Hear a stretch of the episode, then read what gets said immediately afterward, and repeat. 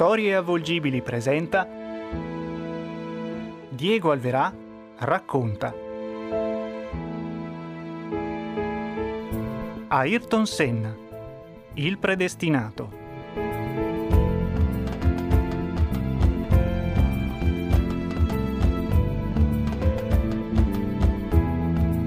Terza puntata Intanto abbiamo un primissimo piano da Ayrton Senna, è una corsa importantissima per lui anche sotto il profilo psicologico. Da sempre il tempo futuro appartiene saldamente al mondo di Ayrton. Ma questa tesa grammatica oggi sembra impedirgli di vedere davanti a sé, oltre alla prima piega dell'asfalto, oltre alla vertigine del tamburello. Ayrton scruta il cielo radioso di questo primo maggio di festa e chiude gli occhi. Ripensa a tutto quello che gli ha regalato la velocità, ripensa al suo destino e rivede il suo primo kart, i sorrisi dei genitori, la sua prima gara, nel grande piazzale di Campinas, a pochi chilometri da San Paolo ancora una volta vede materializzarsi la paura sul volto di suo padre, alla notizia che il sorteggio lo avrebbe spedito in prima fila a partire per primo dalla pole.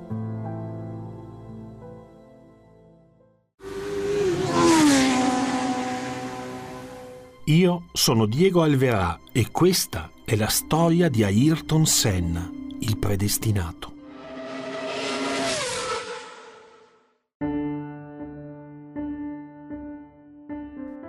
Ayrton era il pilota più giovane, in mezzo a decine di agguerriti concorrenti, con più del doppio dei suoi anni.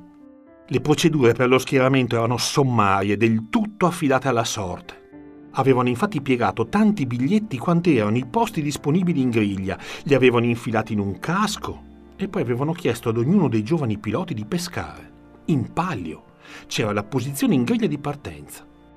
Ayrton, il più piccolo, aveva estratto per primo e aveva estratto bene. Um c'era scritto sul foglio di carta. Uno. La sorte lanciava segnali chiari e forti. La sorte lo aveva spedito là, davanti a tutti.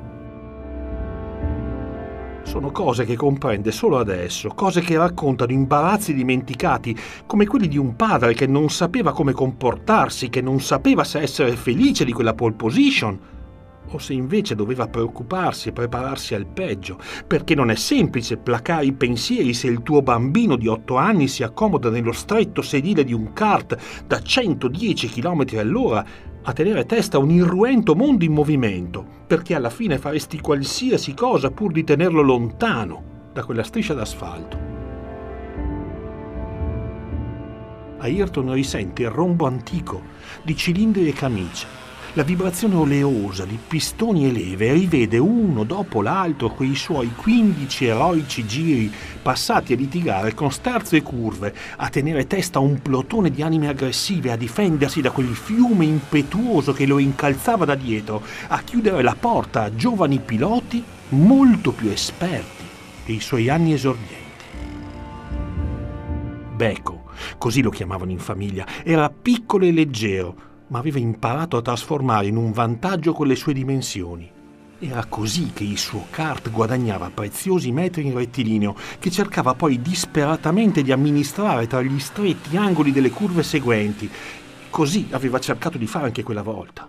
Alla fine però si era dovuto arrendere. Un avversario aveva staccato in ritardo e lo aveva malignamente spinto da dietro, spedendolo nell'erba, a guardare il resto della gara, a studiare le traiettorie e gli inserimenti, a imparare dai più grandi come si faceva a vincere. Era stata una lezione importante che gli sarebbe servita anche in seguito. Sono tutti echi lontani, immagini che si sovrappongono l'una all'altra, come le tante istantanee di una carriera promettente costellata da giorni di festa, ma anche da altre di grande frustrazione, da gare baciate dal sole, ma anche da umide sfide ingaggiate nella nebbia della campagna inglese, con una capitale nostalgia di casa. Tra quelle infinite rincorse ci sono anche i flash della sua prima gara ufficiale, della sua prima vittoria di sempre, a Interlagos, il primo luglio 1973, quando finalmente l'età gli aveva consentito di gareggiare ufficialmente per il torneo d'inverno, quando il talento e la bravura avevano avuto la meglio sul resto del lotto, quando l'istinto gli aveva permesso di tagliare i cordoli volando verso la linea del traguardo. Il suo kart numero 42 il suo primo casco bianco erano così finiti sul gradino più alto del podio. Quel giorno, di 21 anni prima, il piccolo Beco non solo aveva vinto la sua prima gara, ma aveva stretto un patto con il destino. Sarebbe stato un accordo conveniente per entrambi. Da lì le cose si sarebbero messe in movimento e le sfere avrebbero guardato con benevolenza al suo spietato agonismo. Gli avrebbero fatto il favore di presentargli un mago dei motori, quel Lucio Pasquale Gascon in arte c'è, che aveva regalato cavalli e titoli ai più grandi, anche al suo mito, a quell'Emerson Fittipaldi che aveva consegnato al Brasile titoli e fama. Ayrton avrebbe preso il numero 7, avrebbe raccolto trofei e vittorie e poi la ruota del destino lo avrebbe spinto verso l'Italia, sulle traiettorie di Angelo e Achille Parilla, per tentare così la scalata al titolo mondiale. Non ci sarebbe riuscito, ma con la DAP avrebbe aperto una lunga e fortunata parabola. Sui loro kart sarebbe diventato adulto. Avrebbe lottato con fuori classe assoluti del calibro di Terry Fullerton Avrebbe imparato a giocare con volante e pedali, cambio e frizione. Non si sarebbe accontentato di pilotare come tutti i migliori. Avrebbe addirittura inventato modi per rimanergli davanti, per rubare loro preziosi centesimi. Tutte quelle piccole magie raccontavano la sua essenza e quell'incontrollabile spinta a migliorarsi. Erano frutto di attitudine e straordinaria abilità, come quel suo modo singolare e straordinario di tenere la massima velocità anche nel mezzo di una piega. Quel segreto era figlio di un'arte meccanica del tutto mancina, perché era con la sinistra che Ayrton governava le derapate e le curve più severe, permettendo quindi alla mano destra di fare cose mai tentate prima, come coprire con il palmo il carburatore per spingere più benzina verso cilindri e pistoni. Questa magia e quel modo funambolico di gestire l'acceleratore in piena curva con tanti ripetuti, decisi e rapidi colpi di gas, come se il piede stesse telegrafando qualche oscuro messaggio alle stelle, gli garantivano sempre cavalli, potenza e trazione. Ed era così infatti che riusciva a guadagnare risposta e spunto un attimo prima di tutti gli altri. Era così che dalle pieghe usciva sempre per primo. Era così che risultava imprendibile. Sul kart Ayrton avrebbe creato un nuovo stile. Sul kart Ayrton avrebbe imparato a stare sempre in pista, a governare gli elementi, a gestire le emozioni, a gestire l'ira e anche la rabbia. Avrebbe capito come metterle al servizio di tanto talento e bravura avrebbe intuito i primi tratti del suo disegno, quello che il destino stava pazientemente tessendo nel suo cielo, punto per punto, gara per gara. Avrebbe compreso di essere un predestinato. E così avrebbe cominciato a cullare il sogno delle categorie più prestigiose, del roundabout della Formula Ford, della Formula 3 e del tanto agognato circus della Formula 1, perché se vuoi davvero essere un pilota, devi arrivare lì, tra i migliori. Il tempo futuro gli sarebbe stato amico per molti anni. Ayrton Senna da Silva, da San Paolo del Brasile, sarebbe diventato Senna, l'unico, il più veloce, il tricampeao. Adesso però qui, a stringere con lui il volante, non c'è la consueta cattiveria. Si chiede a Ayrton cosa riserverà questo cielo pallido e crudele, quali prove dovrà affrontare per ritrovare l'equilibrio, per soddisfare quella stretta interiore che lo tiene in bilico, che lo rende diverso da tutti gli altri, che gli fa affrontare le insidie dell'asfalto, abbracciato a una mistica quotidiana che gli fa dimenticare tutto quando spinge sino in fondo il pedale dell'acceleratore Sta cercando di convincersi che le cose prenderanno una buona piega. Sta pensando che anche oggi le ombre prima o poi svaniranno, lasciando al sole alto in cielo il compito di guidarlo tra curve varianti. Ha superato ore difficili, ha gestito pensieri che non credeva di poter fare. Nonostante quanto accaduto in questi ultimi due terribili giorni su quest'asfalto di Imola, lui è ancora una volta davanti a tutti. Lui è qui, in attesa del via, in attesa di scattare dalla pole position ed è disposto a tutto pur di tenersi stretto a questo mondo, ai suoi successi e alle note di samba che risuonano dagli altoparlanti in lontananza. Perché lui è Senna, il magico numero uno, quello che sfida la velocità, quello che vince. Ayrton ha faticato a riemergere dalla fitta nebbia che lo ha catturato, dai dubbi e dalle incertezze. Ieri, nel rimbalzo di orizzonti grigi e pesanti, ha addirittura pensato di non correre. Ha trascorso l'intera notte a interrogare le stelle, a guardarsi dentro, a cercare qualcosa. Ha scavato nei ricordi e ha ritrovato lo sguardo di sua madre, il carrettino di legno, la sua jeep a pedali. Ha ripensato alla sua infanzia e a quella sua salute cagionevole perché tutto poi era nato lì, nell'ansia di un incerto domani, perché la velocità, quella primordiale e sfrenata voglia di brividi, lo era venuto a trovare per la prima volta nei giorni più tesi per i suoi genitori, quelli in cui dovevano tenere a bada la capitale preoccupazione di un futuro davvero incerto, quello in cui i pediatri studiavano ansiosi i suoi scarsi progressi, la sua crescita stentata, quella precaria staticità, temendo un destino che per fortuna non si era avverato.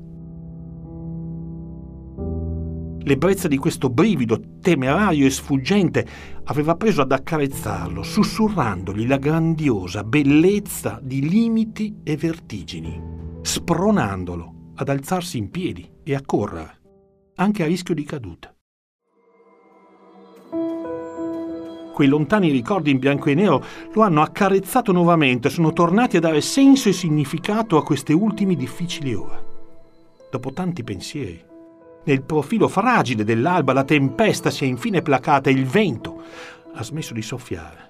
Ayrton ha pianto, ha riflettuto, ha ricordato, infine ha anche reagito.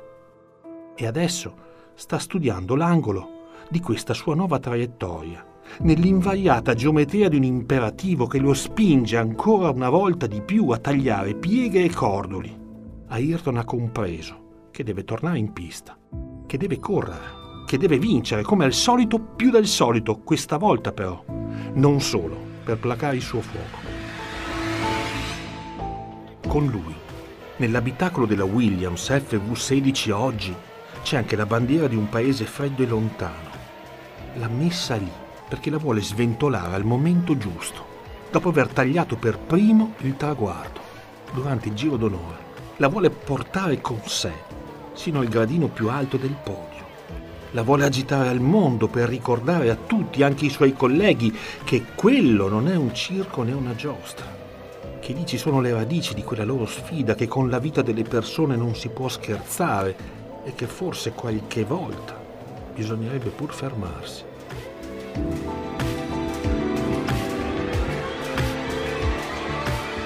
Con lui Nell'abitacolo della sua monoposto c'è anche tutta la forza e la vitalità di un giovane pilota austriaco a caccia di brividi e limiti. C'è la sua breve storia e le promesse di una sorte crudele e ingrata. Ayrton chiude gli occhi e infila il casco. Una rapida occhiata di specchietti retrovisori, un cenno impalpabile di risposta all'augurio di tecnici e meccanici, un ultimo saluto a questo mondo statico, quasi un commiato severo. Adesso Ayrton si prepara a varcare la soglia di questo mondo veloce. È pronto a diventare Senna, il pilota imbattibile.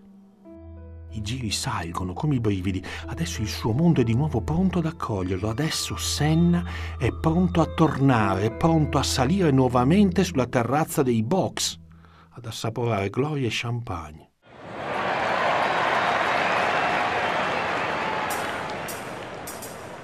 Le gomme posteriori girano alla disperata ricerca di spazio e trazione mentre l'asfalto scivola via rapido, cercando di lasciarsi alle spalle pensieri e problemi nella speranza di consegnarli magari alle monoposto avversarie che seguono.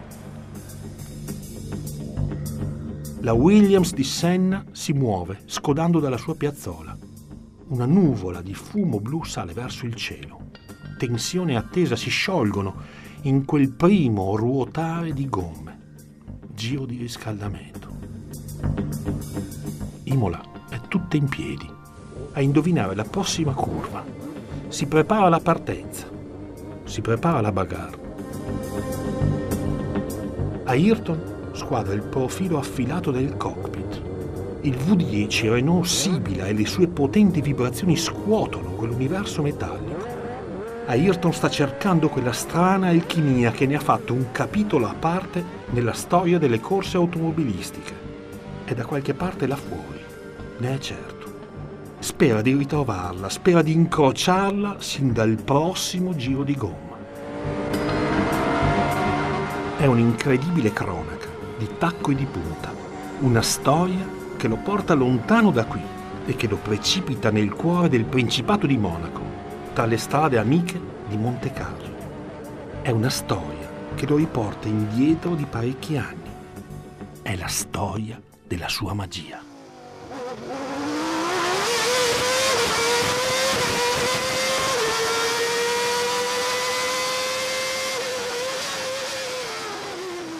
Monte Carlo è sempre stata in particolare incredibile per me il primo anno nel bagnato col Toleman Art, ho vinto qui nell'87 nella prima volta con la Lotus Honda, è stata la prima vittoria con il motore Honda, è veramente magica per me.